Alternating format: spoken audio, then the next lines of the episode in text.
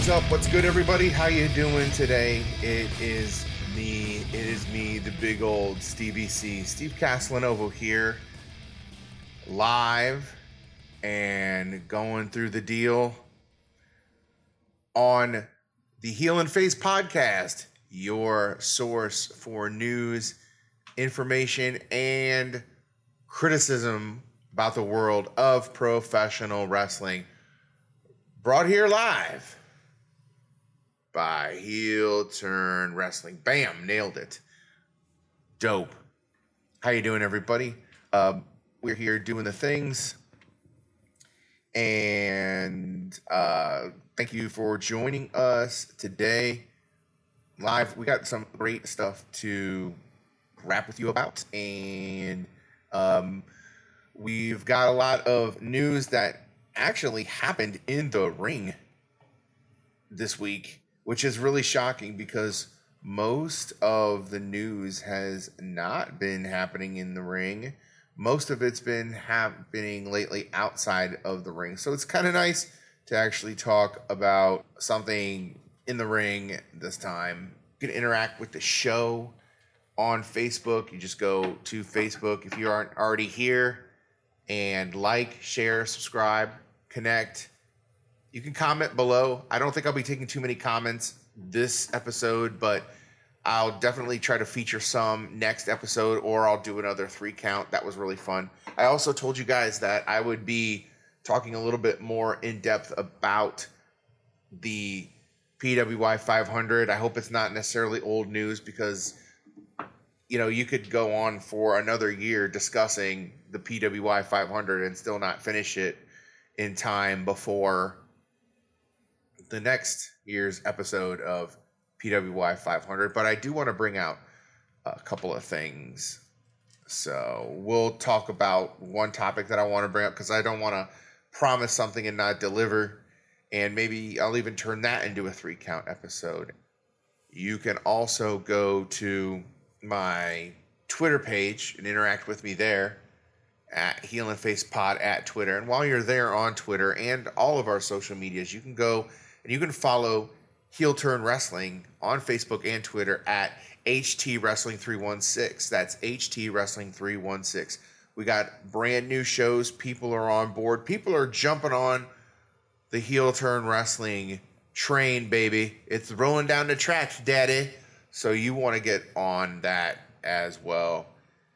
So check out my show, Heel and Face, on Heel and Face podcast on Facebook, Heel and Face Pod on Twitter, and Heel Turn Wrestling at HT Wrestling 316. All right, so let's just go right into the news then. Let's go right into the topics.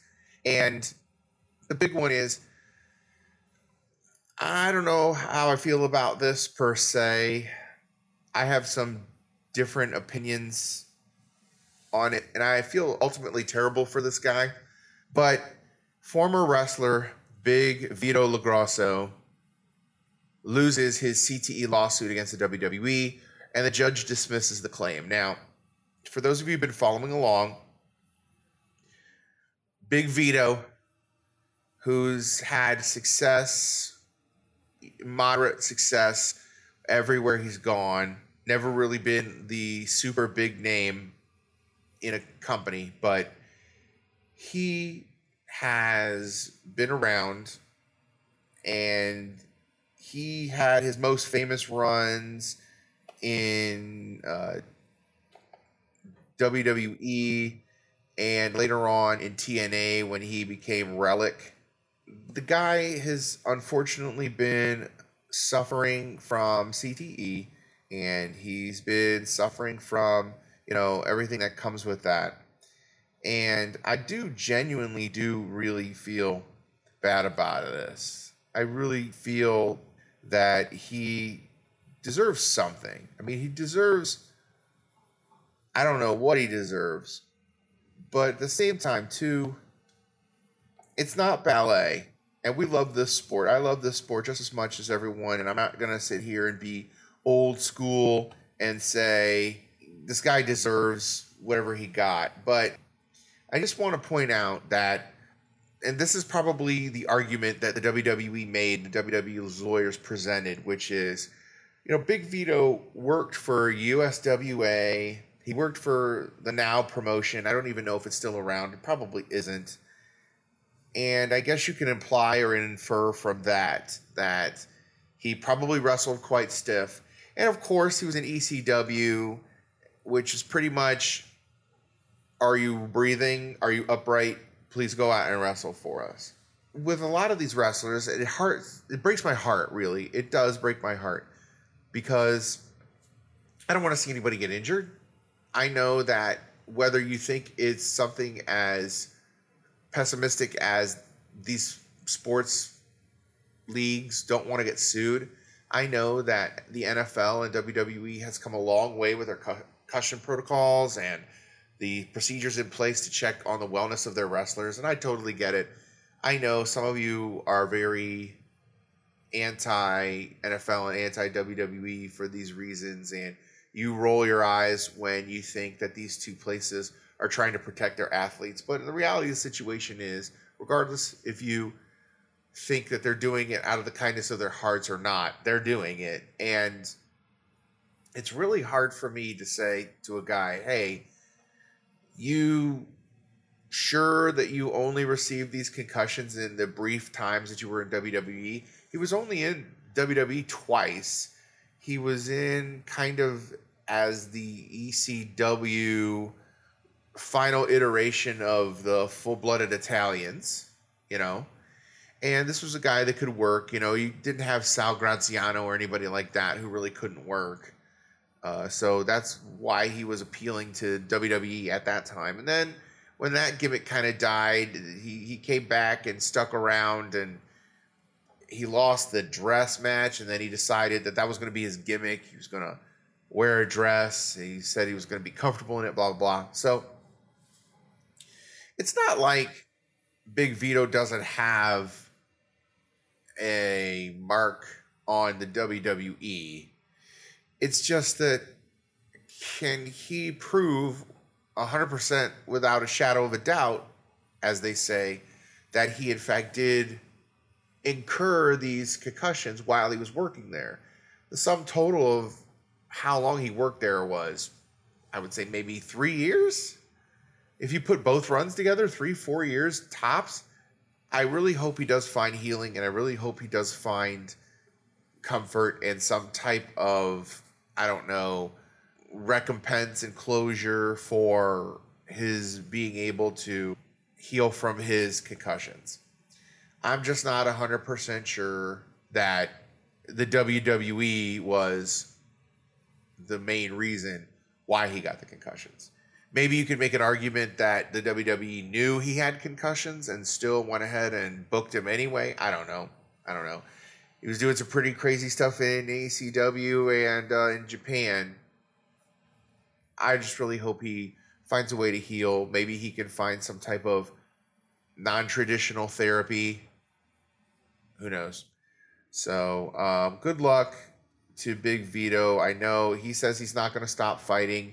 He says he's not going to uh, give up. We'll see. We'll see. The only other news that we could talk about is the Performance Center Stalker. Now, I don't know if you know too much about this guy. This guy is pretty frightening and it's really sad. So, the Performance Center Stalker wrote a seven page manifesto from jail and I'm not sure if you could read any of it from the graphic, but if you're re- writing a seven page letter, you really need to be back on your medication. And I don't want to say that lightly and pick on the poor guy. Uh, if you've seen some of his Instagram posts and if you see some of his social media posts, you know that the poor guy just doesn't have it um, completely together and I just feel terribly for him because the mental health that he needs is not being provided for him in some way, either that or um, he is so far in his delusion, so far in his psychosis that he might not ever be able to be helped. Uh, there's a reason why the performance center has super tight uh, security around it, and you know, um, mental health is no joke, and not to get too editorial, but you know, in, in our country, in our society, we need to really start taking people's mental health more seriously. Uh, I'm not going to get on a soapbox per se, but I will say that we need to start really integrating mental health into the rest of our health as well. And I think that people should see someone like a counselor or a therapist or a trusted spiritual advisor just as much or just as often as they would to go to the doctor when something is in pain and when something hurts or when something in your body's not right. Uh, something in uh, this man's head is not right. And as you may know, people who suffer from uh, bipolar disorder, schizophrenia, mental disorders such as this, where even the brain's biochemistry is off, or there might be a genetic problem people who are cycling positively in their minds all of a sudden feel like they don't need their medication, that they're fine, that it's just the government trying to control him or her, whomever suffers from this mental disorder. So they will then not take their medication. And ironically enough, as we all know, the very medication that someone takes to be able to combat the their mental illness is the very same medicine that they eschew because they don't want anyone controlling them. So please, if you know someone who is uh, suffering some type of mental illness, even if it's just basic depression, please be sure to reach out to them. Please make sure that everybody's okay. Please make sure that they're okay as well. So, um, hopefully, this guy can find the peace and the uh, the the answers that he's looking for. Hopefully, he can get in touch or keep in touch with the right people and, and remain uh, medicated or uh, s- receive some type of mental health counseling. So. Well, I mean, as I said, so this week is actually full of wrestling news that happened in the wrestling ring, and I'm excited to talk about it. So let's get right to it then.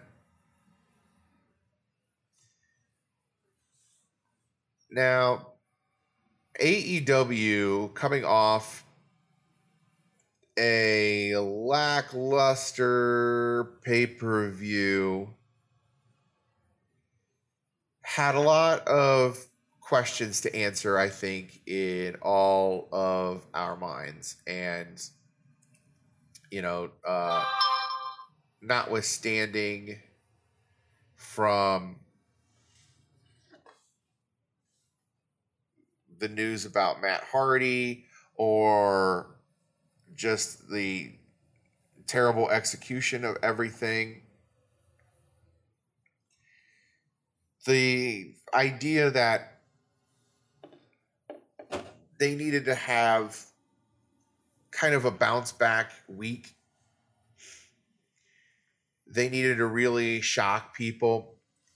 And they did with relative success. And as you probably saw, the biggest news from AEW Dynamite was Kip Sabian introducing his best man, and yes, of course, uh, they did the whole swerve and the whole tease.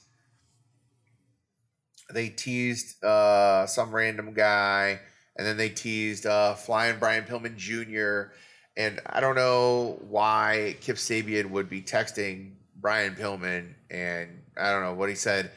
You're the best, man. Like best, comma, man not you're the best man. But of course, you see right there who the best man was. Yeah, the biggest news this week is something that I suggested probably a year ago anyway, especially with the terrible Lana uh, angle with Lashley and all that. But as you see, Big Miro showed up and he is Kip Sabian's best man. And for those of you who are uninitiated, kind of like I am, so I'm not exactly saying um, that I'm down with whatever the kids are doing these days, but apparently Kip Sabian is very big on Twitch.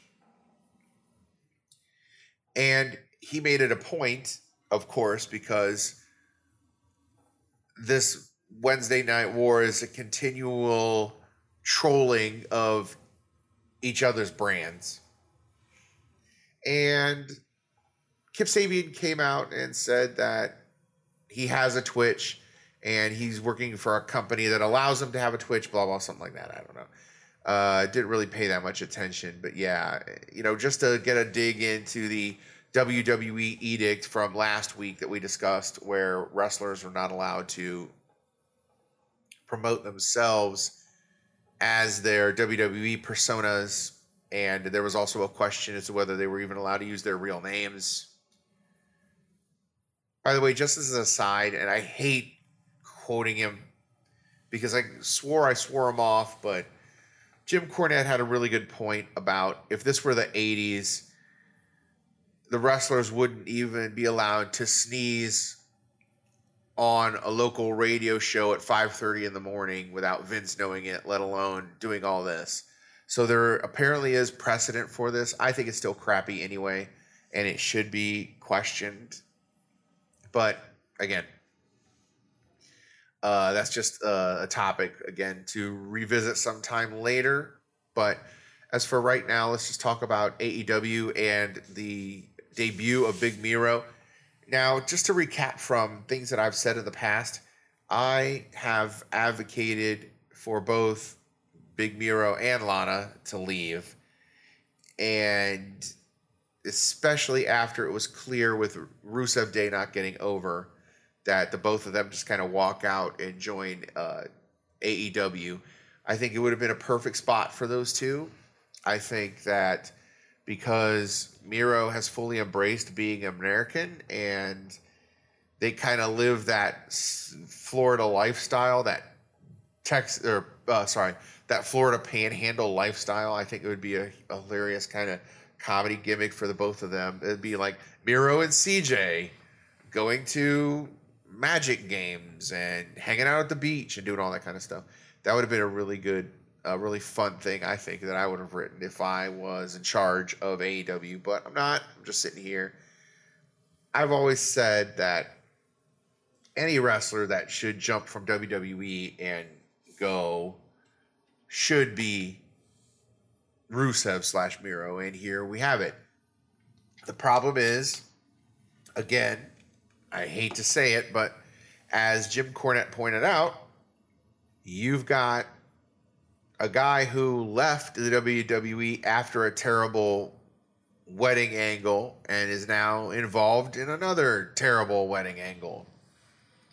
I don't want to say it's terrible. I wouldn't agree with that, but it's definitely not main event.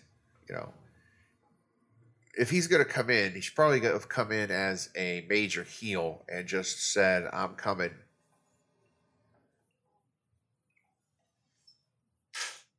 Excuse me. Then again, he probably has seen everybody else come in from WWE or from outside AEW and played off as a major heel, and it's never really come to fruition. So I don't know, but uh,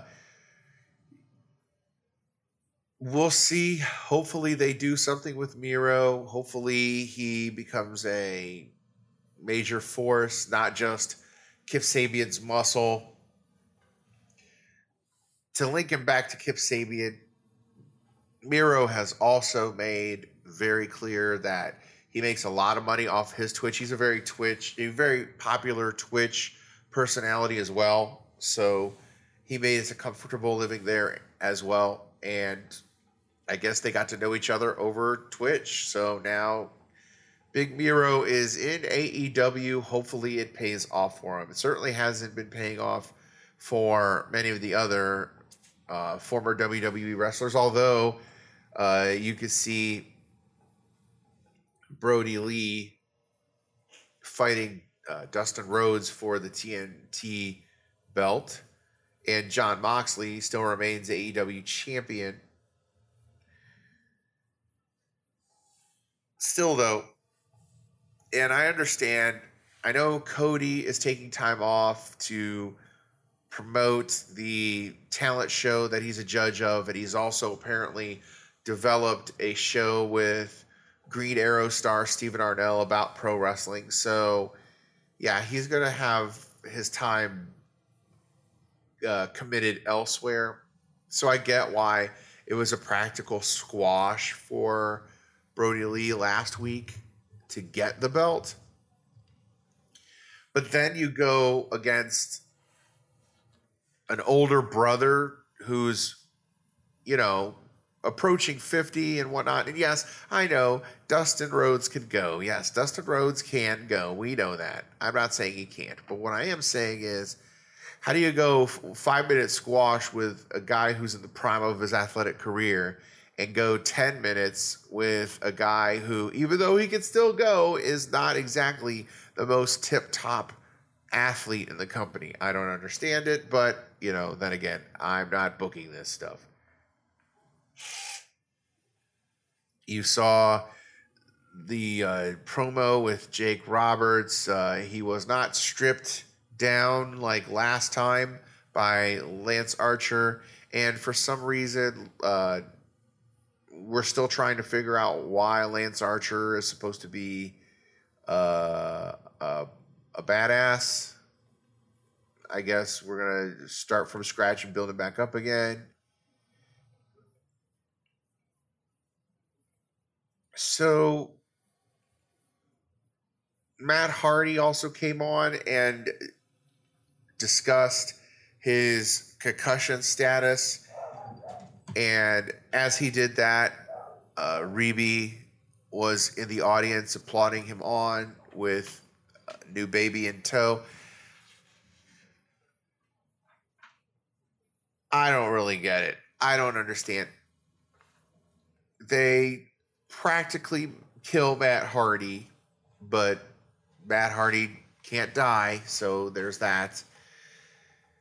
I think it was a little embarrassing to have him come out, especially as angry as Reby was on Twitter and took it right to AEW management and whatnot. And I love her, by the way. She's like the female CM Punk. She just really doesn't care what people think, which is cool. But just honestly, I kind of lost a little respect for Matt. Even though he said that he's going to take some time off, he's going to come back and he's going to have his sights set on the AEW championship. So, again, you have another former WWE over the hill superstar going after a belt that you promised would feature young, fresh talent.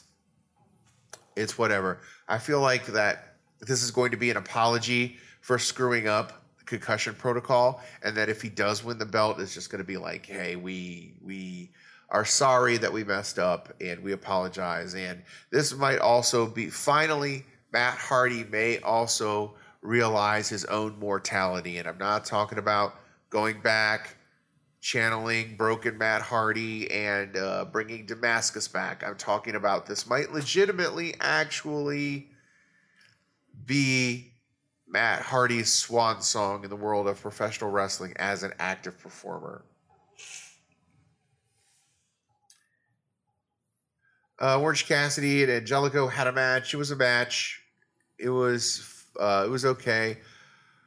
I tried to explain to a friend the whole ending of the Jurassic Express versus Lucha Bros, trying to explain why Butcher and Blade are taking sides and why Eddie Kingston spent 20 minutes telling people to shut up. I don't know what they're trying to do. I know that there was some issues of finishes lately in some tag matches between Fenix and El Penta. I don't know what they're calling him now. They've changed his name, El Penta Zero. I know again they're trolling Rey Mysterio by giving Penta an eye patch. Yeah, I mean, all right, cool, whatever. Every wrestler now is trolling a wrestler from WWE. So it's it's whatever, as you guys say. I don't know what they're going to do. And what's really sad as a commentary is that the Lucha Brothers have fallen so far. Remember, it was, about, it was what a year ago, maybe a year and a half ago, and I don't even want to blame the COVID nineteen or anything, but I mean, 2017, 2018, Pentagon Jr. was the hottest pro wrestler on the indie scene. He even made it up to what, fifth overall PWI or something like that at one point? This dude couldn't do any wrong. He was the best wrestler on the planet.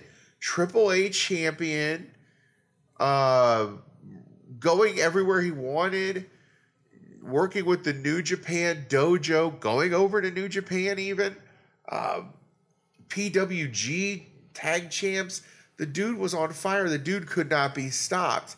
And now, because nobody knows what they're doing in AEW, two really good wrestlers who are brothers are now feuding, and now, of course, pretty much buried them firmly ensconced in the mid card. excuse me, my sinuses are going crazy. Um, the only other thing, I guess, of interest to me, even though Chris Jericho and Jake Hager announced that they will now be going forward as a tag team because they still haven't found anything for Jake Hager to do, is uh, Tay Conti who for some reason can't go by Taynara Conti, probably because of the whole WWE thing or whatever, versus Nyla Rose, and how this was not a squash match, which I was a little surprised. Although Tay is good, the the flip side for her was she could be more proof that if the WWE just recognized what they had and just let her go, which is what they should do with most wrestlers, just let them go and do their thing I was really shocked that Tay was allowed to do her thing, especially against Nyla Rose, who, you know, she's the beast, right? But I find it funny that all of her offense was taught to her by the rival promotion. So you've got some middle of the road female talent coming from the independent scenes or coming from Japan who are varying degrees of good. And the one wrestler who seems to shine is the one that was trained by, by and large, by WWE. So uh, that's got to say something. Uh, overall, the show was good, not great. It was at least better than All Out, so I'll give it to them on that regard. But other than that, uh, hopefully they could move things around and make things happen to the point where they could get back on track. And hopefully, this is a slight deck shuffling that will help AEW in the long run, especially to build toward their next pay per view. So there's that. Sorry, guys, my sinuses are killing me. Um, so let's just briefly go through Raw and NXT.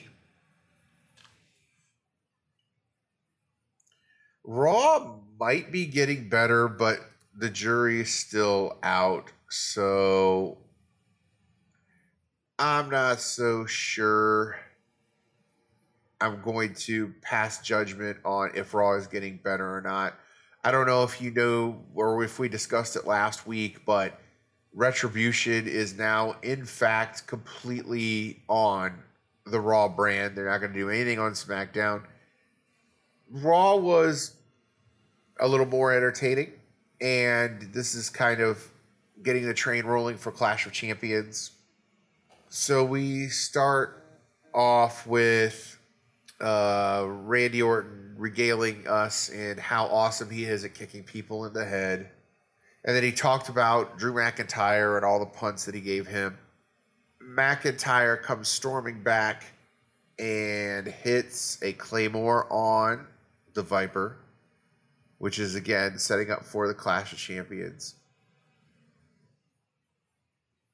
Next match, or first actual match, I should say, is uh, Apollo Crews, Ricochet, and Cedric Alexander versus the Hurt Business. So here we go.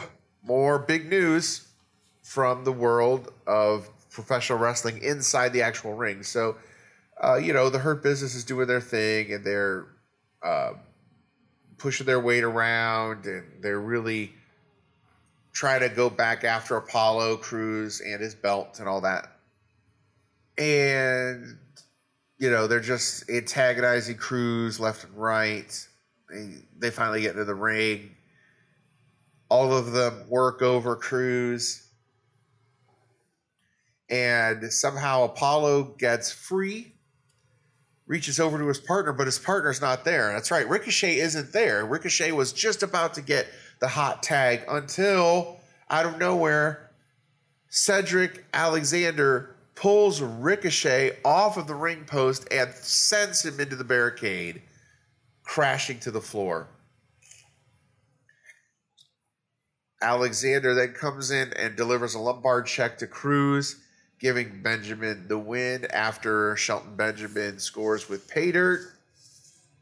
And that solidifies what they've been working on for the past couple of months, which is Cedric Alexander's heel turn, and he finally joins the Hurt Business. Um, my initial thoughts on that were I was not excited to see it. I know Cedric is pretty stale, but I also noted too that if you guys think that Cedric's lacking on the mic when he's a babyface, hear him as a heel. He actually gets worse on the mic as a heel than as a babyface, if you could imagine. And as you know, if you're a wrestling fan, you know it's much easier to be a bad guy than it is to be a good guy. And I'm sure that Cedric's character's gotten stale since he's been in the WWE, and he hasn't done a whole lot. I think I've, I think he's been cruiserweight champion once or twice. Other than that, his whole character's been stale. So I mean, it, it deserved a little bit of freshening up, and turning heel is a good way to do it. But the two or three previous heel promos that I've heard from Cedric, I think like remember when the CNC Wrestle Factory was a heel team briefly in Ring of Honor. Yeah, those those those weren't great. So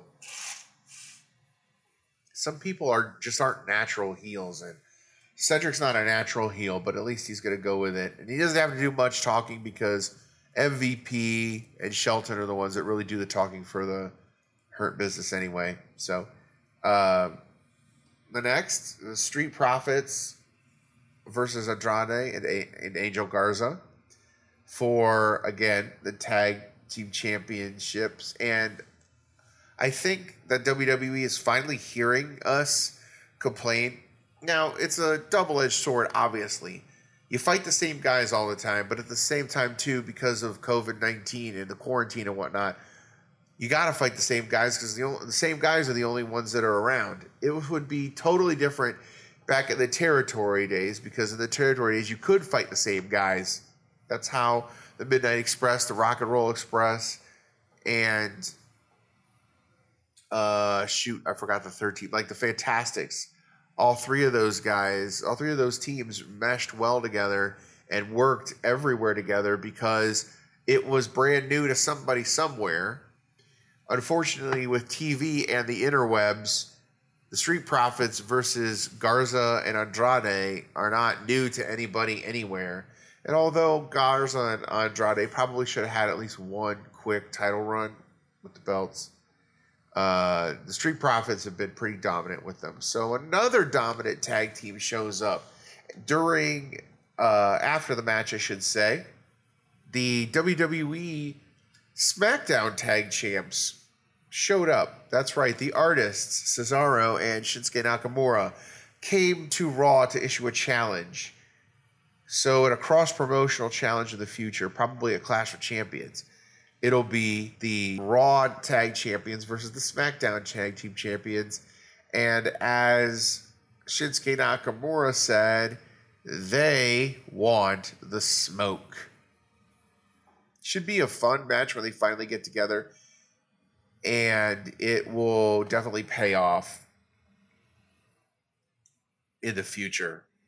So look forward to that. That should be a fun match. Might even steal the show during Clash of Champions. We'll see.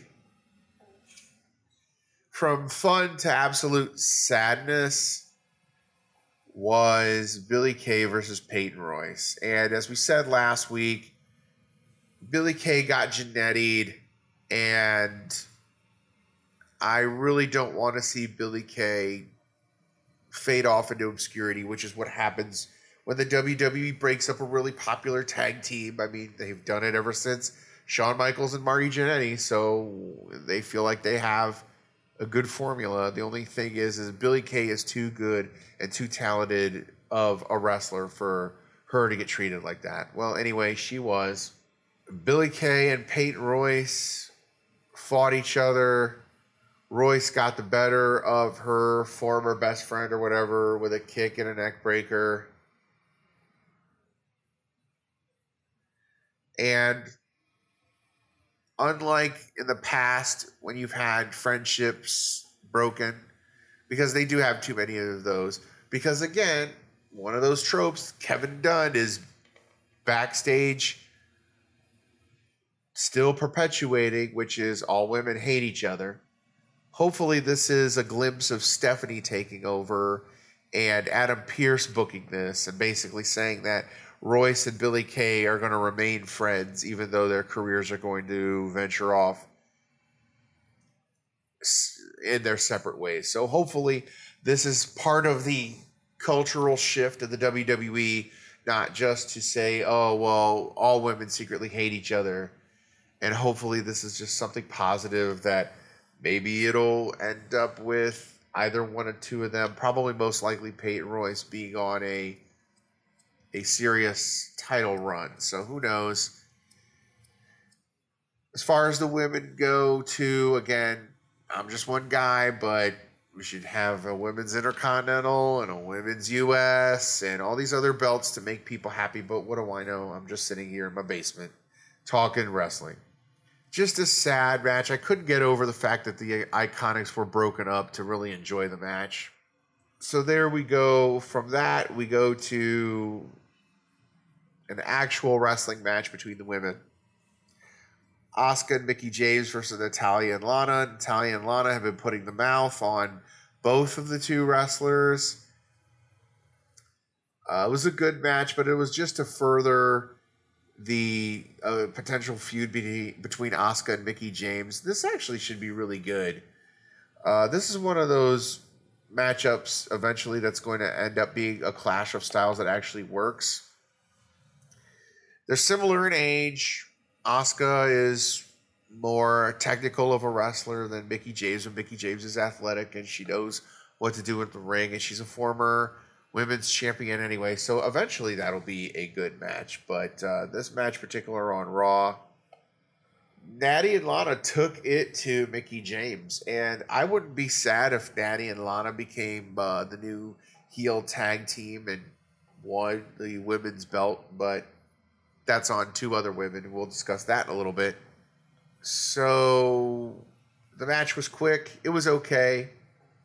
Uh, at some point, Asuka was knocked down off the ropes, off the apron, but she came back uh, and she was able to make the tag with Mickie and tap Lana out with an Asuka lock. So the team got the victory, but of course, This is a setup for Clash of Champions as well. Cedric cuts a heel promo on the in uh, in the uh, MVP lounge. Moving on, although the Viking Raiders did come out to back up their boys Ricochet and Apollo Crews, so at least the whole faction thing is balancing out between the Hurt Business and these four guys, these ragtag upstarts. So we'll see what happens. It should be good. I'm not saying it's a Clash of Champions thing, but again, another belt WWE should have should be a three man tag. But again, what do I know? This led to an eight man tag match. It was actually pretty pretty good. It was uh, pretty athletic and uh, a lot of false finishes, a lot of the guys pairing off with each other. Uh, Ricochet came in and did what he was going to do during the previous match, hit some springboard moonsault on MVP. However, Alexander distracted Ricochet and they got on Ricochet from behind, started double team, teaming him. Alexander hit Ricochet with the neuralizer for a two count. But here's the weird thing Uh, apparently, when he was rolled out of the ring, Ivar came off. Well, he, Ivar came off with a plancha out to the ring and suicide dive, and I guess he landed weird, and you could see a call for X. Now they're not supposed to do that anymore because we're all hip to it as wrestling fans. We're all smart to you know the X motion, right? Well, I guess instinct took over on Ivar, and he really knew that he was really seriously injured.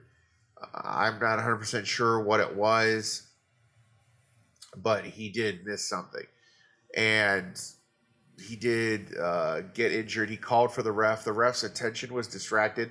So that botched two count uh, was actually supposed to be a three count, but the referee was distracted. And it actually is going to work because it's one of those happy accidents that's going to work. It's going to work in this feud's favor.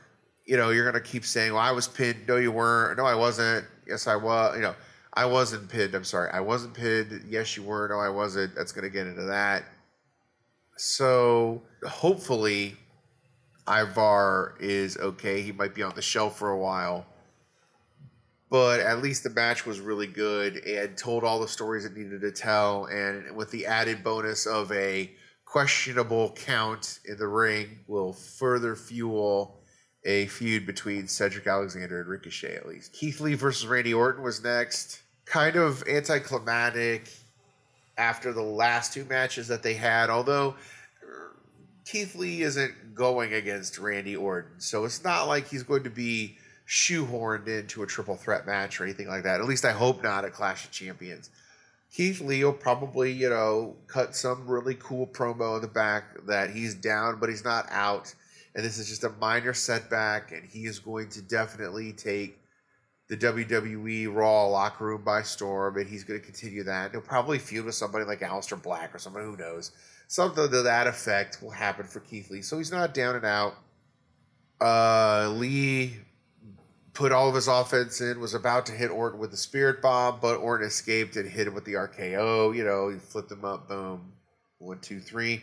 After that, however, earlier in the episode, Drew McIntyre was banned by Adam Pearce for his own good. However, he snuck back into the arena and delivered a Claymore to Adam Pearce causing Keith Lee to be disqualified, which Keith Lee wasn't actually that all broken up about. Uh, then Pearce ordered McIntyre out of the ring again. Orton is uh, rubbing his jaw, and the last thing Drew McIntyre says to him is, I want you to see me in your dreams. I do like the fact that Drew is trying to out Orton Orton. And I think that's part of the character of Drew McIntyre that they definitely want to flush out in the WWE, and I'm all for it. I'm here for it. It'll work, so that's good. You've got Retribution showing up, and this is clearly Dominic Dijakovic and Mia Yim and other people. So We will see how this unfolds. They are here to bring uh, Raw to its knees, yada, yada, yada. Kevin Owens and Aleister Black going at each other in Raw Underground was really cool. Um, you know, like a Street Fighter versus uh, Sagat, apparently. Now, uh, Aleister Black's going from Snake from Metal Gear Solid to Sagat from Street Fighter, either way. The whole spot outside where Kevin Owens grabs uh, Aleister Black and just yeets him into the wall, smashes him. That was pretty good. Uh, Kevin Owens, again, continues to be one of my favorite wrestlers because he's so adaptable for every situation. He can wrestle, he can fight, he can be technical, he can let it all hang out, he can come off the top rope, he can do anything. He's good on the mic, he's great as an announcer. Everything about Kevin Owens is great, and proof in this brief Raw Underground match that they had. And I'm sure Owens and Black will f- continue to fight each other in a feud for a while. It's a good way to keep two really good wrestlers active, neither one losing any shine. And we know that Owens is committed to this. I've made mistakes in the past. Anti hero babyface thing that he's on. And we know that Aleister Black is done being nice and siding with the baby faces only to lose an eye and get beat up for it in the process. So uh, that's going to be a good feud. The Riot Squad challenged for the Raw belts or whatever. I don't think it was actually, it wasn't a, a, a, for the belts, but uh, they competed against Shayna Baszler, Nia Jax in handicap matches. It was a anything you could do, I could do better, which is another reason why I really enjoy the dynamic of the tag team partners not liking each other. Morgan rolled up Baszler for the win, which was really cool to see and a little uh, shocking, and it forced Nia Jax to talk crap about it. And they were having a match. It was the two on one versus Nia Jax, but that match didn't come out because again Retribution made their appearance, so that match was kind of null and void. So Jax was ruled a no contest. I I like that again.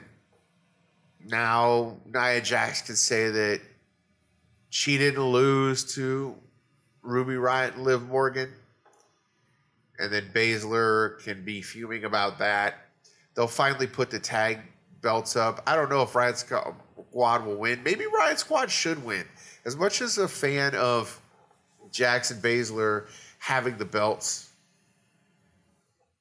uh, that I am, I would also really think it would be a nice, cool way to for the WWE to say I'm sorry and give the belts to the Riot Squad for breaking them up in the first place and for Liv doing their stupid gimmick and setting Sarah Logan off to shoot machine guns, train for MMA, and be pregnant. So, um, I would either way. I don't want Riot Squad to lose an eventual matchup at Clash of Champions, but I certainly don't want them to. Uh, uh, uh, you know, I would be upset if they didn't win. And of course, this brings us to the hilarious ending of the night, which is the street fight between Mysterio and Murphy. Um, what can you say that already hasn't been said about Dominic's performance in the WWE anyway at this point? Uh, he's very good and he deserves it. And I know people are you know saying, well, it's because it's Mysterio's son, and but no, he's put the work in. Been trained by Lance Storm, been trained by Konnan, so he knows what he's doing. His La Tierra is probably the best. I feel bad for Humberto Carrillo, though. I mean, he's kind of the odd man out of this, but needless to say, uh, Dominic's got it going on, and it was just just a great street fight all the way around. Kendo sticks were flying. Uh, I tried. Uh, Murphy tried shoving Dominic's eye into the ring. They're just to milk this forever. Uh, they made a point that Murphy was trying to re-ingratiate himself with the Monday Night Messiah. Uh, Murphy did not want to be a fallen disciple. He wanted to go back and prove himself to Seth Rollins, who I don't think was there in the building at the time. They actually did manage some pretty good wrestling. Uh, Dominic was put in an abdominal stretch and he fought his way out with his own uh, abdominal stretch, which he turned over to a Beal and got out of. Uh, there was one f- really cool slash frightening part. I almost texted my friend with the uh, GIF of "We want to see a dead body." Uh, Dominic set up uh, Murphy, or at least not intentionally, but Murphy was up against the table out in the ring that was up against the announce table. Dominic slid out kind of in a suicide dive, but more of a flip. And it was like a sunset flip bomb into the table. And the force was so great, I thought Murphy was dead for a minute there. And he probably was, but he's all right now. He came back to life. But the worst part of it was, and this is my I'm not going to judge how tough a wrestler is or should be. It's not my place because I'm not a wrestler and I don't know.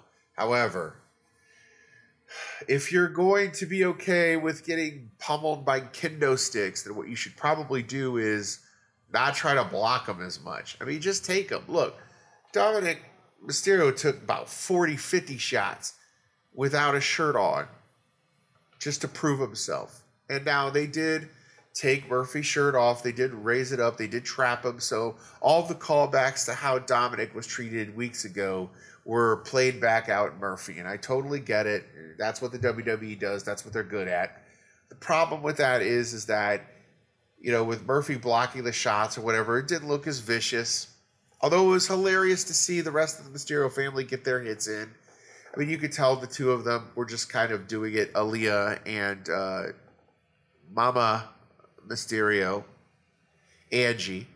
Uh, you could tell that obviously they were not delivering working shots to Murphy. They could have, but it ended up a family affair as all four members of the Mysterio family got their shots in on Murphy, with Mysterio looking into the camera and exclaiming, Payback is a bitch. So this was pretty hilarious. Dominic ends up getting the win. Um, this might be something where Murphy goes now on an existential journey to find out who he is. Maybe he goes back to the Saya, who knows? But hopefully, we're nearing the end of this angle. I'm not saying it's terrible. I'm saying they could fight forever, really. But I think maybe the payoff is going to be at a bigger pay per view. You might be able to stretch this out to WrestleMania and maybe solidify Dominic as winning Rookie of the Year because he's already won it by far. I know at the end of the year I do the heel and face uh, end of the year awards, and the Rookie of the Year is definitely going to be Dominic Mysterio. I'm just calling it right now. But be that as it may, uh, I think you could stretch this out for a while, and you could really get the final comeuppance at a big pay per view and say Dominic is a star in the WWE, which is what they want. All right. Uh, so that's it for Raw. That's it for Raw. And I did not get the chance to take a look at NXT. So I know there were big things happening in NXT. I know that uh, Finn Balor is now three time NXT champion, defeating Adam Cole. I'm going to have to go back and watch that match itself. Uh, I want to actually see the matches and to have a physical feeling about the match, so I'll just uh, leave it as is.